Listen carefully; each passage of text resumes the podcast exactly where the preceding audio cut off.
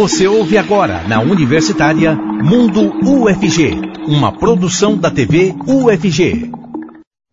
Olá pessoal, hoje é quinta-feira, dia 21 de março de 2023, e você vai ver que o uso de animais vertebrados em pesquisas está proibido em alguns casos. O objetivo é evitar que os animais sejam submetidos a experimentos que podem ser feitos em seres humanos. Por isso, nós vamos bater um papo sobre esse assunto aqui no Mundo UFG que já está no ar.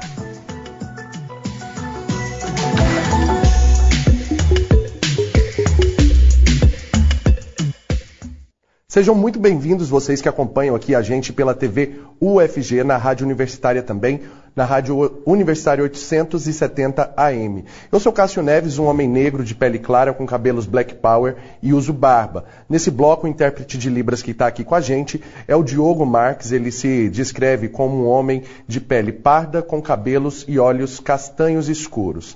E eu quero convidar você também a participar aqui com a gente por meio do WhatsApp. O número é o 62991811406. Vai lá no nosso Instagram também, arroba TVUFG e participe participa da enquete que já está lá para você responder e ficar aqui, ó, juntinho com a gente, tá bom?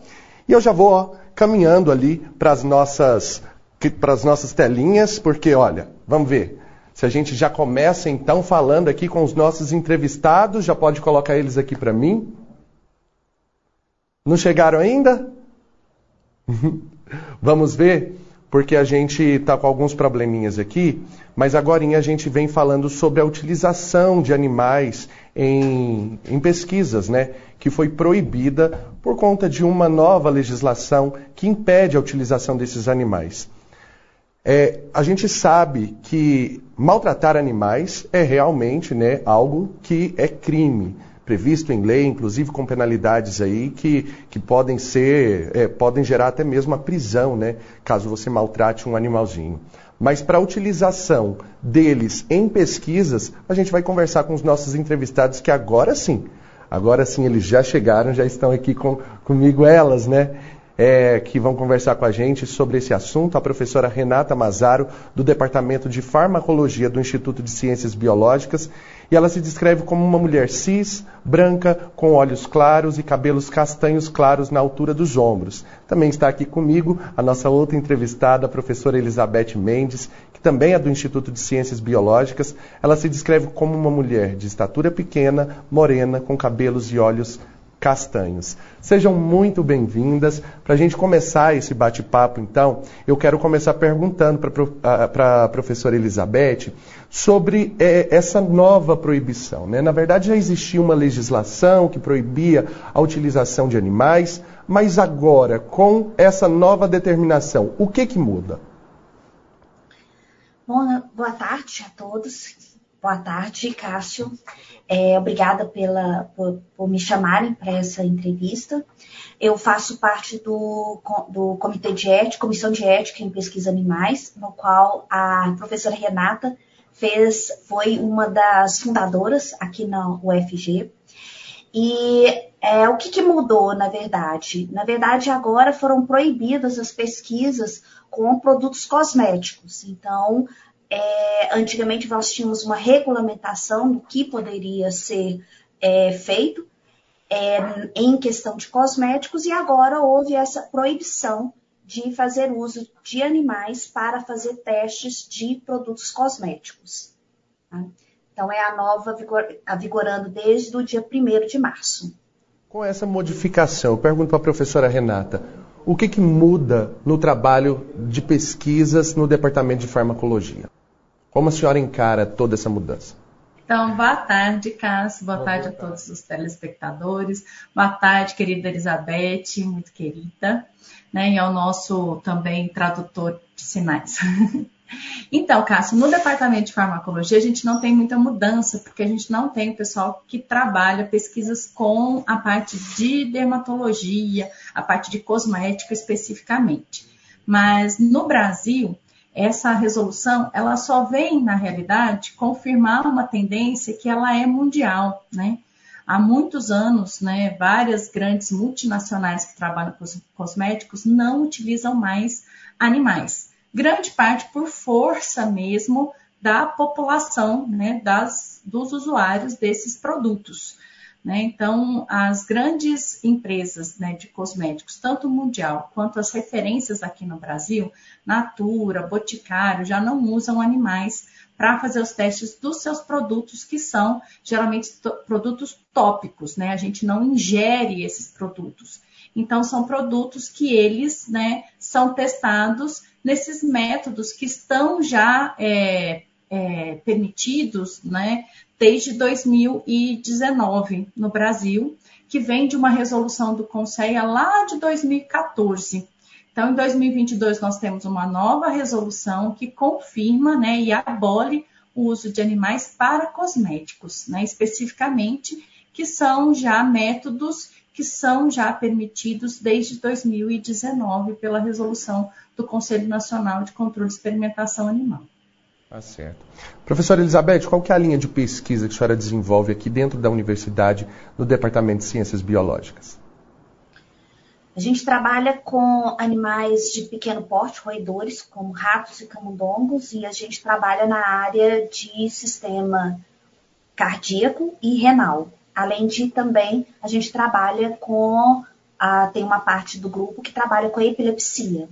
Então, a gente estuda animais é, epilépticos e também a gente estuda todo o sistema cardiovascular e sistema renal, o rim, é, função renal desses animais. E a gente é, trabalha não só na parte da fisiologia, como também a gente estuda mecanismos de algumas substâncias é, endógenas, ou seja, substâncias que são sintetizadas pelo nosso próprio corpo, qual é a função delas no, no, no organismo desses animais, e também substâncias uh, precursores ou é, substâncias sim, sintéticas que são que nos são fornecidas. Algumas dessas substâncias são fornecidas pelo pessoal da, da faculdade de farmácia para a gente fazer testes uh,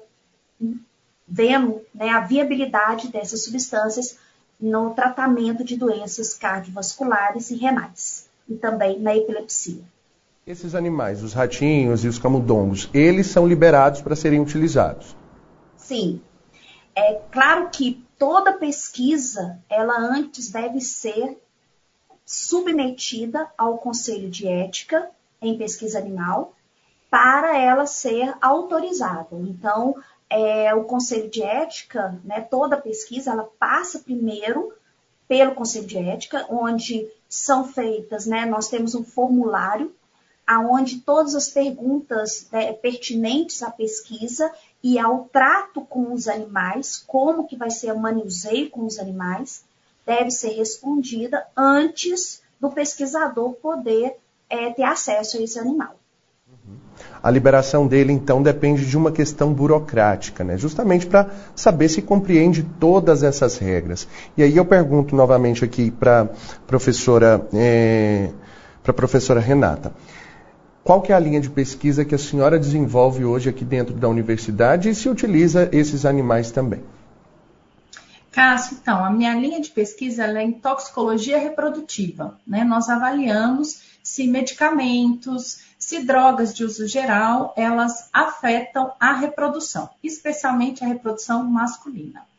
Uhum. E aí a utilização, então, de animais, ela está ela, ela, ela tá presente ou não? Sim, ela, nós usamos como modelo biológico os animais.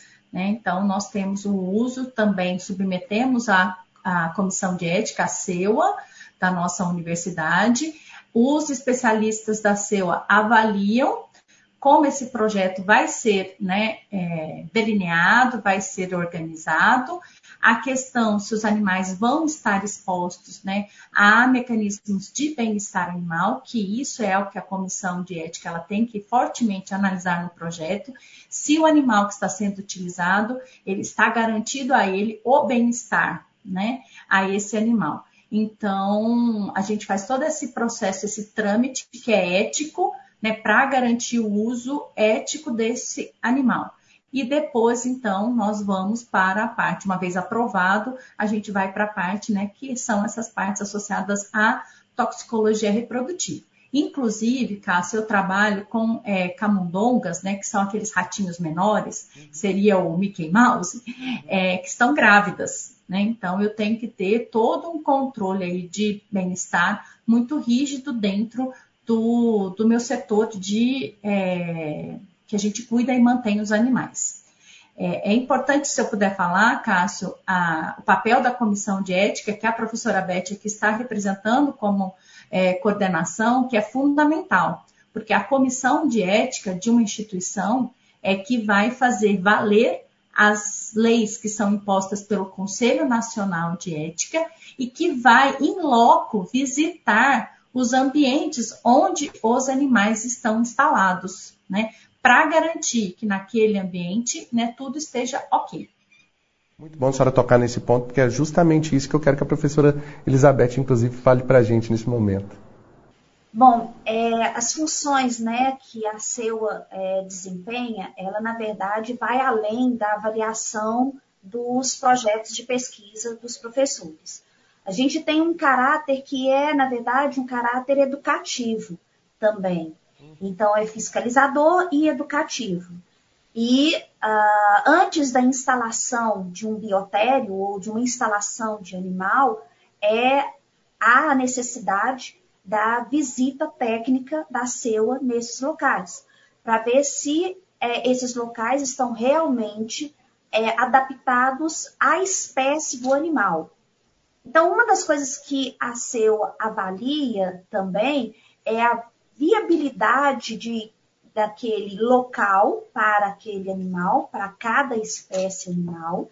Então, por isso que a CEUA ela tem que ter uma composição de diferentes é, pessoas. Então, nós temos biólogos, nós temos veterinários, nós temos zootecnistas, é, que, e até mesmo pessoas da área que não são da área biológica. Então, é, é muito interessante para os comitês de ética, as comissões de ética, terem nos seus quadros também pessoas da área da área das humanas, das agrárias, porque esse olhar de outras áreas nos traz também um conhecimento mais geral para avaliar as diferentes, os diferentes projetos que chegam até a CEUA, diferentes espécies de animais que são utilizados não só na, nos experimentos, nas pesquisas, mas também na, no desenvolvimento de é, técnicas como da zootecnia, no trato dos animais e assim por diante. Então, é, é realmente a gente, como disse a professora Renata, nós fazemos valer todas as leis, todas as, as determinações do Conselho e passamos para o Conselho, então a gente tem que também um relatório em que a gente repassa para o Conselho tudo aquilo que foi avaliado durante o ano. Então nós temos que responder um relatório também a esse Conselho. O conselho ele, ele funciona a nível estadual? Como que é? Federal. Federal. Então, o Conselho é um órgão federal, ele está ligado ao Ministério de Ciência, Tecnologia e Inovação. Na verdade, a comissão de ética, ela, embora a comissão de ética é, em animais na UFG, ela esteja vinculada dentro da, da PRPI, que é a, a Pró-Reitoria de inovação e pesquisa, na verdade, nós é, somos um órgão independente, porque nós respondemos, na verdade, ao Conselho, que é do Ministério da Ciência e Tecnologia. É justamente quem teve essa decisão, por último agora, da não utilização dos animais vertebrados, exceto os humanos, né, nessas questões de farmacologia e também de, de, de, de alguns produtos. É, desculpa, Cássio, eu não ouvi a primeira parte da pergunta. Que é justamente o conselho é, ligado ao ministério que, que é responsável por essa última determinação, não é isso? Todas as leis determinadas, desde a lei Arouca, né, onde houve, na verdade, é a primeira lei voltada no Brasil para a, a estruturar o, como deve ser o tratamento, manuseio dos animais, é, até essa última que saiu mais recentemente, de proibição dos animais em produtos cosméticos, todas essas leis são determinadas no Conselho. Obrigado, então, pela participação aqui das nossas duas entrevistadas, a professora Elizabeth, que continua aqui com a gente no próximo bloco. Ela que é professora do Instituto, é, do Instituto de Ciências Biológicas aqui da UFG. E também é, eu agradeço a participação da Renata Mazaro, professora do Departamento de Farmacologia do Instituto de Ciências Biológicas aqui da UFG. Muito obrigado. Uma, uma próxima oportunidade, inclusive, a gente convida novamente a senhora para vir contribuir e muito, como foi hoje, aqui com as nossas entrevistas, com os nossos bate-papos. Um abraço para a senhora. E a gente então agora vai para um rápido intervalo, mas daqui a pouquinho voltamos trazendo muito mais informações para vocês a respeito dessa proibição e também da utilização de animais em determinadas pesquisas. Fique com a gente, eu volto rapidinho. Estamos apresentando Mundo UFG, na Universitária. Já estamos de volta com o Mundo UFG e já já continuamos com o nosso bate-papo sobre o uso de animais em pesquisas científicas. Nesse bloco, o intérprete de Libras que está aqui com a gente é o professor Diego Barbosa, ele que é, é coordenador do Labitave. Ele se descreve como um homem de pele branca, com cabelos e olhos castanhos e que usa barba cheia. Nós vamos conferir agora os resultados das nossas enquetes aqui no telão. Pode pôr aqui para mim, que a gente vai saber quais, quais foram as respostas, né? Que o pessoal deu aí pra gente. Olha só, usar animais em pesquisas é crime? 25% das pessoas disseram que sim, 25% das pessoas disseram que não e 50% disse em alguns casos. Então é isso realmente que a gente tem, né? Vamos, ó, vamos lá para a próxima então. Você acredita que animais têm emoção? 92% das pessoas disseram que sim e 8% disseram que não. Inclusive, é uma pergunta boa para a gente fazer para as nossas entrevistadas, né? E é por isso que, então, eu já vou caminhando ali ó, para as nossas telinhas para a gente continuar esse bate-papo, essa conversa. Já estava aqui com a gente a professora Elizabeth e agora chega para conversar então com a gente a professora Ecaterina Rivera, do Instituto de Ciências Biológicas da UFG. Ela se descreve como uma mulher branca com cabelos castanhos, curtos e olhos esverdeados. Seja muito bem-vinda, professora. Muito obrigada, Cássio. Uma boa tarde para vocês. Boa muito tarde, Elizabeth. Prazer estar com você aqui. Para a gente já continuar então esse bate-papo, eu quero perguntar para a senhora, professora Catarina. É, animais, eles têm emoção ou não? Sem dúvida alguma que sim. Isso, é, isso vem sido. Voltando aos, aos primórdios da ciência, os animais eram considerados como máquinas que não tinham sensações, não tinham emoções, não tinham nenhum, nenhum tipo de emoção, nem sentiam dor, eram máquinas que nós poderíamos utilizar ao nosso bel prazer. Porém, com o passar dos tempos, a ciência mesmo foi provando cada vez mais a sensibilidade dos animais. São animais sencientes, isto é, que sentem dor, emoção, e quanto mais elevados na escala filogenética, e esses animais sentem emoções muito semelhantes ao homem. Por exemplo, ansiedade, ciúme do seu dono, quando em caso de pets. Então, é essa a questão ética que a gente deve sempre pensar ao utilizar animais. São seres, sim, com grande sensibilidade, mesmo invertebrados como o polvo. Eles têm grande sensibilidade, então nós temos que ter um cuidado muito grande é, ao uh, usar animais, seja para pesquisa ou qualquer outra área, pode ser produção de animais, pode ser qualquer. Nós temos que pensar que são seres vivos e eles valem pelo que eles são. Então, nós temos, esse é o grande cuidado que nós temos que ter. Os animais, sim, têm sensibilidade e emoções. Assim como a maioria das pessoas responderam, né? Eu acredito que com esse aumento de, da preocupação com os animais, esse cuidado, né, perceber que os animais, inclusive, principalmente os pets, eles, eles sentem a ausência dos donos, tudo isso faz com que a gente compreenda que não só gato e cachorro, mas todos os outros animais também têm esses sentimentos.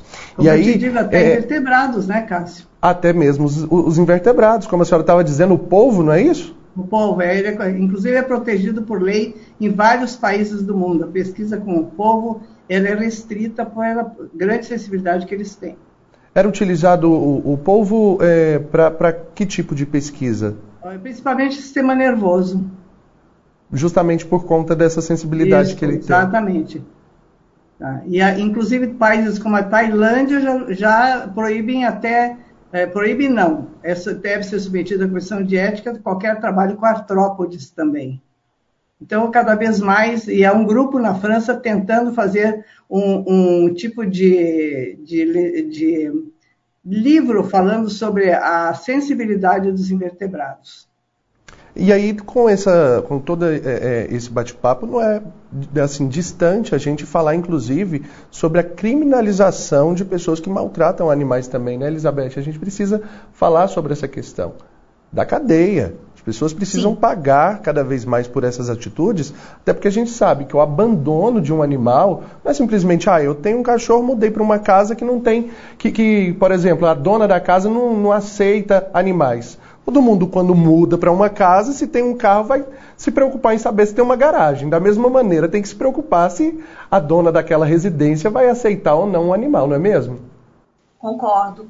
Eu concordo e, e é muito é, impactante para gente que trabalha com é, essa comissão de ética observar é, a quantidade de pessoas que não pensam antes de pegarem os, os animais. E até mesmo, eu vou até longe, sabe, Cássio? Eu vejo muitas pessoas é, cuidando de animais na rua.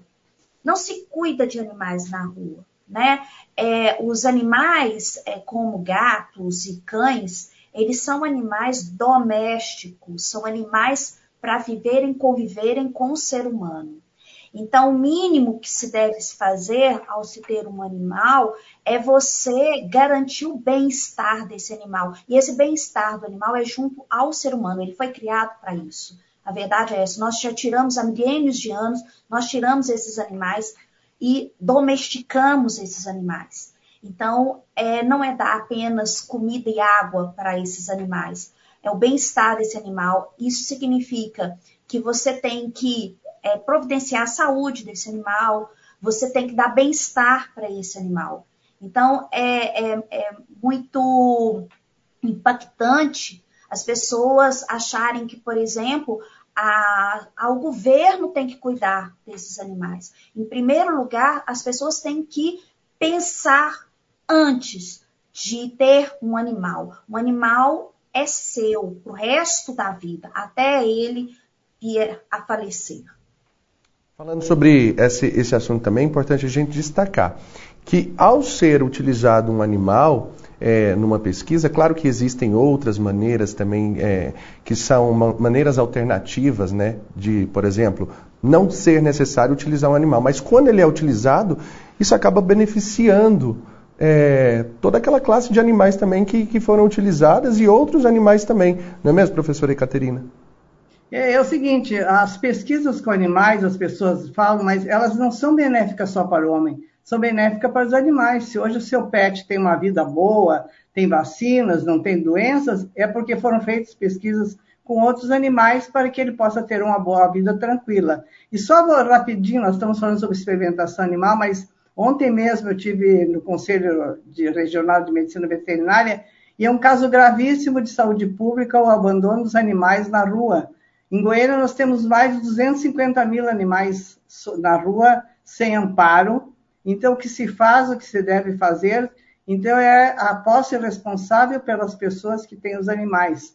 E isso é um trabalho que deve ser feito desde a infância até as pessoas adultas que tratam os animais não como um, é, até como pet, ele não deve ser utilizado como para extravasar suas emoções, uh, que você, se você não tinha outra pessoa, mas sim pensar no valor intrínseco desse animal, no valor próprio desse animal. Desculpe ter saído um pouco da questão da experimentação, mas eu acho que é algo que deve ser chamado a atenção. Não, claro, uma contribuição super valorosa, professora. Mas é, é, até nesse ponto que a senhora fala, a gente pode destacar outro que, é, que também é referente a esses animais que são abandonados. A quantidade de animais, por exemplo, que não são castrados na rua.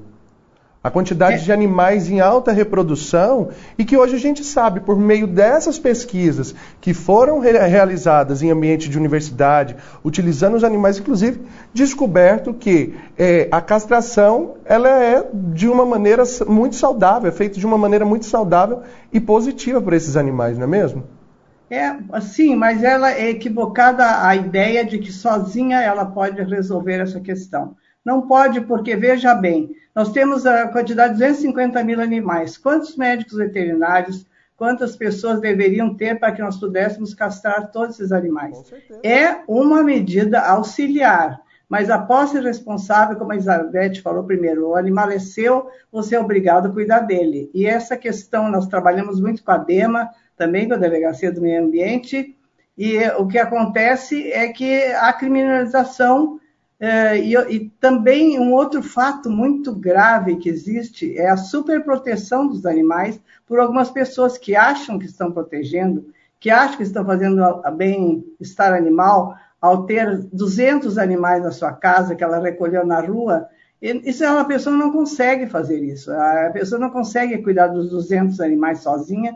Então também é outro ponto que chama atenção que nós temos que são vários pontos Felizmente, a sociedade eh, no Brasil está acordando para as questões com os animais. Então, são várias fontes, várias vertentes que devem ser tocadas.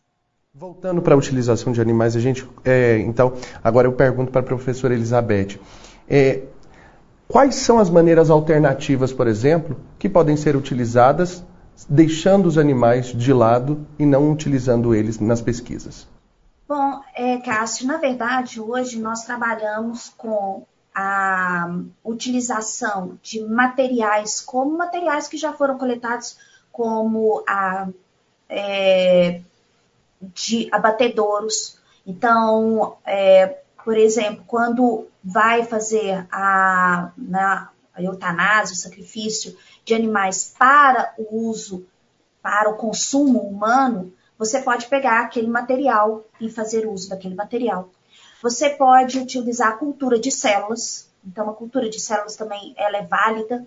Existem também alguns modelos já é, é, experimentais também. Então, por exemplo, para não há necessidade de usar animais nas práticas escolares, porque hoje existem modelos de é, não só modelos computacionais, mas também modelos anatômicos que podem ser utilizados, por exemplo, nas aulas práticas de anatomia, de fisio...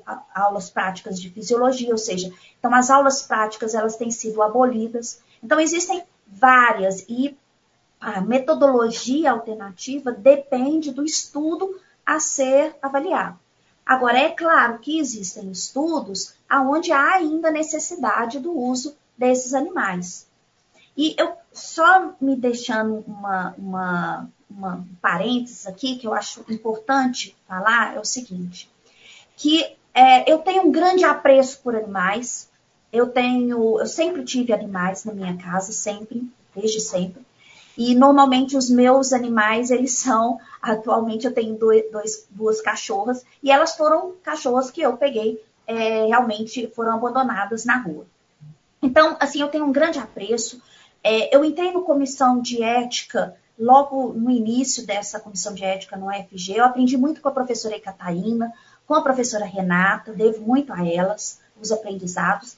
E eu queria falar que a questão na, na experimentação animal, na pesquisa, é, é muito importante a gente salientar que os bons tratos do animal, eles são importantes não só do ponto de vista emocional, mas no ponto de vista econômico. Uma sociedade que cuida é, dos animais, quanto melhor esse animal é cuidado, isso significa que a população também está sendo bem cuidada.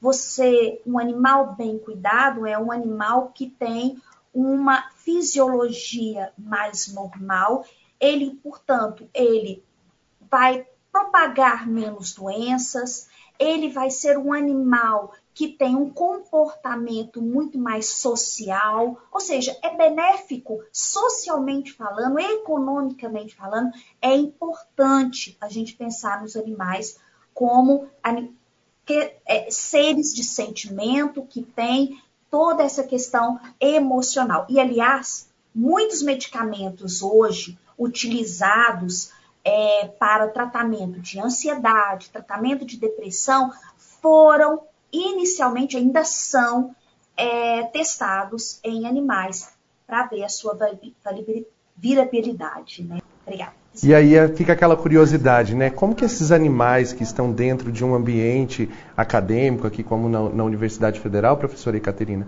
é, eles são cuidados? É, para chegar até eles, para fazer um determinado experimento, tem todo um cuidado prévio, até mesmo a maneira de, de convivência desses animaizinhos com o, o, os, os acadêmicos e com os pesquisadores? Sim, eu, eu já respondo a tua pergunta, só queria dois pontos que eu queria colocar sobre as alternativas, rapidinho, Cássio, pode ser? É pode a questão da, da, da, da, resolução que proíbe o uso de animais, lembrar que ela proíbe o uso de animais em todos essas, esses produtos que, cujo princípio ativo já foram testados. Uhum. Se houver uma formulação nova que vai trazer benefício grande para, para as pessoas, como uma pomada para queimaduras, por exemplo, ele pode ser sim testado em animais depois nos últimos, nas suas últimas etapas. Isso dá na resolução também. E nós temos métodos alternativos, você pergunta quais, nós temos mais de 100 métodos alternativos já que podem ser utilizados no mundo e, o CONSEA, que é o Conselho Nacional do Controle de Experimentação Animal, aceita todos os, os eh, métodos alternativos internacionais reconhecidos e validados. Agora, quanto a esse cuidado com o bem-estar dos animais, Cássio, esses animais têm que ser cuidados mesmo antes de nascer. Quando nós acasalamos, eh, onde são criados, que se chamam de biotérios, aí os animais, os casais que são colocados já devem ter um tratamento especial e, e, e o, o, cuidador desses animais, o técnico que vai cuidar desses animais no dia a dia, ele tem que desenvolver uma empatia para com esses animais. Tá? E essa empatia que ele deve ter com os animais é que vai fazer com que os animais se sintam em melhor bem-estar. E o fator mais importante é o fator humano. Você pode dar uma excelente casa, uma excelente gaiola para os animais, uma excelente cama. Se você não tiver o cuidado no manejo desses animais, no cuidado no, no, no pegar esses animais, trocar a água desses animais, quando você dá as questões básicas para ele, como água e comida, no dia a dia, você tem essa interação, essa interação homem-animal é que vai ajudar a equilibrar o bem-estar dos animais também. E, e, então, nós, nós temos que chegar no animal, sejam os, seja os acadêmicos, os alunos de pós-graduação, sejam os pesquisadores, sejam os cuidadores, tem que ter, desenvolver sentimentos positivos junto aos animais, que os animais tenham sentimentos positivos, isto é, que eles tenham, não tenham fome, que eles não tenham sede, que eles não tenham medo, que então eles tenham saciedade, tenham tranquilidade e saber que eles estão com alguém que tem consideração com eles, que eles sentem isso, não há menor dúvida de tudo isso. Assim, nós podemos, isso ser, é, desde a criação, passa pela produção, e quando vai para as pesquisas, quando vai para as mãos de pesquisadores, de alunos de pós-graduação, eles têm que continuar com os mesmos cuidados com esses animais. E é o que a Comissão de Ética também tem auxiliado muito, é, é quem nos ajuda a, a, a conseguir que isso seja digamos, implantado em nosso país. Quero agradecer então mais uma vez por toda a contribuição aqui da professora Elizabeth Mendes, professora do Instituto de Ciências Biológicas aqui da UFG, membro também do Conselho de Ética. Agradecer mais uma vez também a participação da professora Ecaterina Rivera, ela que é do Instituto de Ciências Biológicas também aqui da UFG. Muito obrigado e até uma próxima oportunidade junto com vocês. Foi muito, mas muito importante bater esse papo, né? Esclarecer toda essa situação para quem nos assiste. E agora eu vou para mais um rápido intervalo, mas daqui a pouquinho eu volto trazendo muito mais desse mundo UFG para você. Estamos apresentando Mundo UFG, na Universitária. Olha só, antes da gente continuar aqui com as nossas informações, quero registrar a presença aqui da Amanda Kaur, que fala: excelente doutoras e doutor. Muito obrigado pela sua participação. Quero registrar também a presença aqui da Raíssa Lima, que está ligada com a gente lá de Senador Canedo. Ela manda um abraço, diz que, que está conectada com a gente. Muito obrigado por vocês nos acompanharem e registrarem também a sua participação aqui com a gente. E agora eu volto então para falar para vocês que foi realizado no último final de semana a feira Goiás Feito à Mão, na Praça Cívica. O evento do Colégio Tecnológico de Goiás foi promovido pelo governo do estado de Goiás por meio da Secretaria da Retomada. Será realizada hoje também a palestra Transtorno do, aspecto, do Espectro Autista, Conhecê-lo melhor para construir uma sociedade verdadeiramente acolhedora é necessário, né, gente? O evento é gratuito e aberto a todos que quiserem participar. A Elza Uchoa vai reforçar esse convite para a gente e contar como vai ser. Pode colocar aí. Estou aqui para fazer um convite super especial para você, para sua família e para toda a sociedade. Estaremos hoje na escola Basileu França, na Rua 18, setor central em Goiânia, às 19 horas, falando um pouquinho sobre a temática do autismo, com a palestra Autismo, conhecê-lo melhor para que de fato possamos construir uma sociedade verdadeiramente acolhedora. Na palestra eu vou estar abordando tópicos gerais sobre o autismo, é, vou dar um enfoque no acolhimento às famílias, como acolher essas famílias é importante, mostrar redes de apoio. E nesse sentido, eu criei esse folder que é um pedacinho dos meus estudos, da minha tese de doutorado, que nós vamos colocá-lo como conteúdo técnico. E neste folder a gente tem informações gerais sobre o autismo, possíveis causas, informações bem importantes é, na tentativa de minimizar a falta de conhecimento e, consequentemente, abraçar mais a causa autista e acolher mais as suas famílias. É isso aí, está feito o convite, então agora a gente volta a falar sobre aquela outra matéria que eu chamei aqui no início desse bloco. Vamos ver. A segunda edição da feira Goiás Feito à Mão contou com 35 estandes, além de atrações culturais, espaço para crianças, praça de alimentação e oficinas gratuitas. Renata é uma das expositoras da feira. Ela fez o curso de confeitaria no Colégio Tecnológico de Goiás, um passo que mudou a sua vida. Cotec assim abriu as portas para mim, né, na área do empreendedorismo, dando as dicas de fazer a precificação, o que comprar. Então, muito importante para mim a, o Cotec. Edneide conheceu os cursos do Cotec em um momento que estava desempregada. Viu ali a oportunidade perfeita para começar uma nova profissão Hoje a sua renda vem do que aprendeu com os cursos. Agora é a minha oportunidade, né, de fazer meus cursos, que eu sempre tive vontade de fazer curso na área de confeitaria. E aí fui fazer e fiz já vários cursos e hoje, graças a Deus, pondo em prática, né, e é o que está, né, assim, me sustentando, né, pela falta do emprego e graças a Deus estou me mantendo com os cursos do Cotec, o aprendizado do Cotec.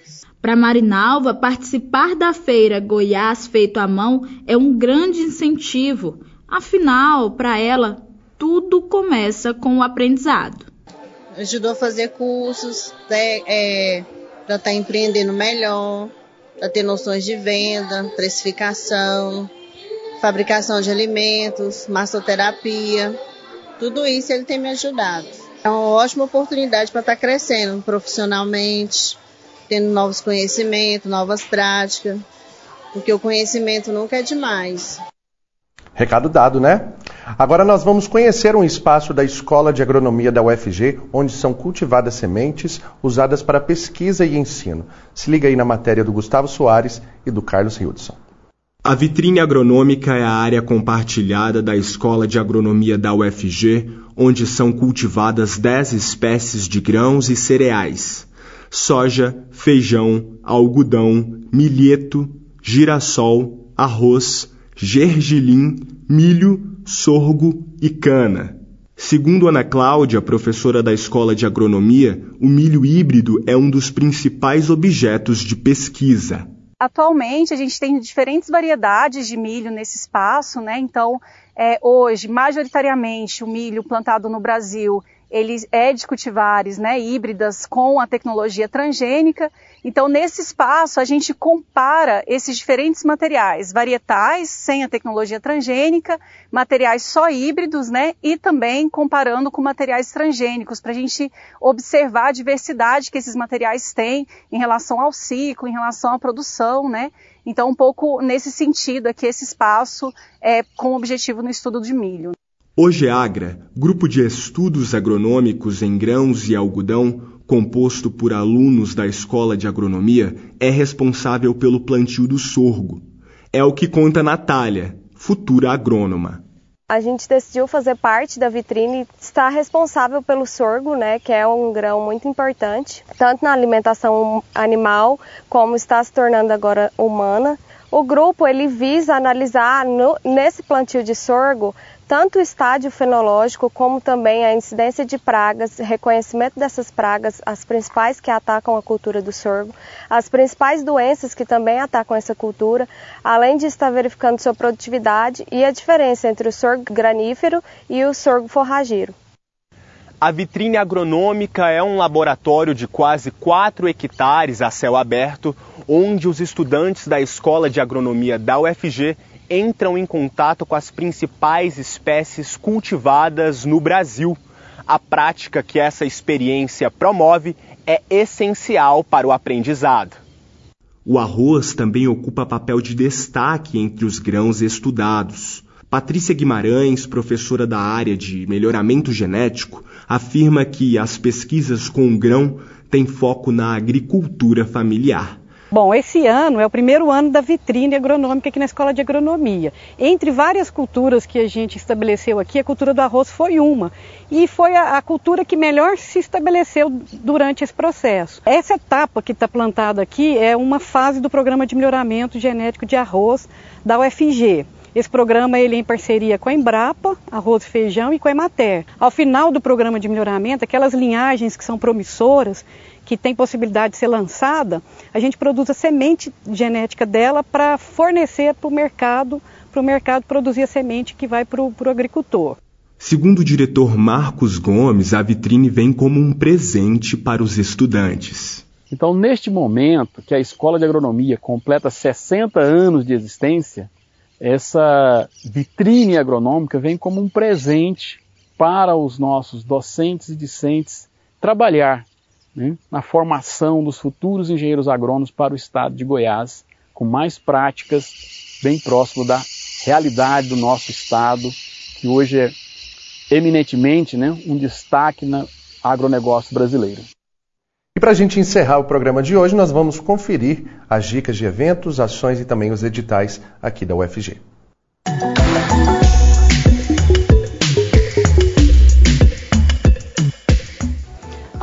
Você que está aqui nos acompanhando no Mundo UFG. Chegou aquele momento do nosso programa de dicas de eventos, palestras, cursos e muito mais. Tanto para você que é aluno ou professor aqui da UFG e também para você que ainda não faz parte dessa comunidade acadêmica, mas não gosta de perder nada que a UFG tem a te oferecer. Antes de começar a agenda de hoje, calma aí, deixa eu me apresentar para você. Meu nome é Isabela Lima, eu sou uma jovem mulher branca de cabelos castanhos cacheados na altura dos meus ombros. Estou em um corredor de um prédio aqui da UFG que tem uma janela de vidro ao fundo, com umas árvores, algumas plantas, uma paisagem verde. E começa agora mais uma agenda UFG. E a primeira dica de hoje é especialmente para você que trabalha na área de saneamento ambiental. Então tá pensando em fazer um curso, queria se especializar? Esse é o seu momento. Porque está aberta as inscrições para curso de especialização em tratamento e disposição final de resíduos sólidos e líquidos, o CERZOL. O curso tem o objetivo de capacitar profissionais para atuar no projeto, operação e também monitoramento dos sistemas de tratamento e disposição final de resíduos sólidos e líquidos. Então, olha, você anota o site aí onde você encontra mais informações a respeito do edital, porque você não pode perder essa oportunidade, não é mesmo? O site é cerzol.eeca.fg.br. Repetindo, cerzol.eeca.fg.br. Se inscreva porque o edital só fica aberto até o dia 27 desse mês. E agora eu tenho uma dica para você que, assim como eu, é da área da comunicação. O segundo Congresso Brasileiro de Comunicação Pública, Cidadania e Informação vai ser realizado entre os dias 16 e 18 de outubro desse ano. Então, olha, já anotem na sua agenda porque é só em outubro, mas já pode deixar programado, hein? Vão ter atividades presenciais que vão ser realizadas na Universidade Federal do Rio Grande do Norte, lá em Natal, e também vão ter oficinas online, então não tem desculpa para não participar. Olha, é só em outubro, mas já vai acompanhando aí o perfil da ABC Pública no Instagram, que é quem promove o evento. E também aqui a nossa programação, porque a gente vai te deixar atualizado de todas as datas importantes, de inscrição e muito mais. E olha, esse congresso é muito bom, não perde não. E para finalizar a agenda de hoje, eu tenho que te avisar que o INFE, Instituto de Informática aqui da UFG, está com inscrições abertas para mais um curso. Então, está pensando em fazer algo? Esse é o seu momento. O curso é de especialização em segurança em redes e sistemas. E você tem até o dia 31, ó, 31 de março desse mês, né, para se inscrever pelo site prpg.fg.br. Você vai lá nesse site, vai até a aba Inscrições Abertas e confere direitinho o edital e todas as informações importantes. Essa foi a nossa agenda de hoje. Não fica triste não, que logo mais a gente volta com mais uma agenda para você. É de segunda a sexta-feira aqui no Mundo UFG. Até mais!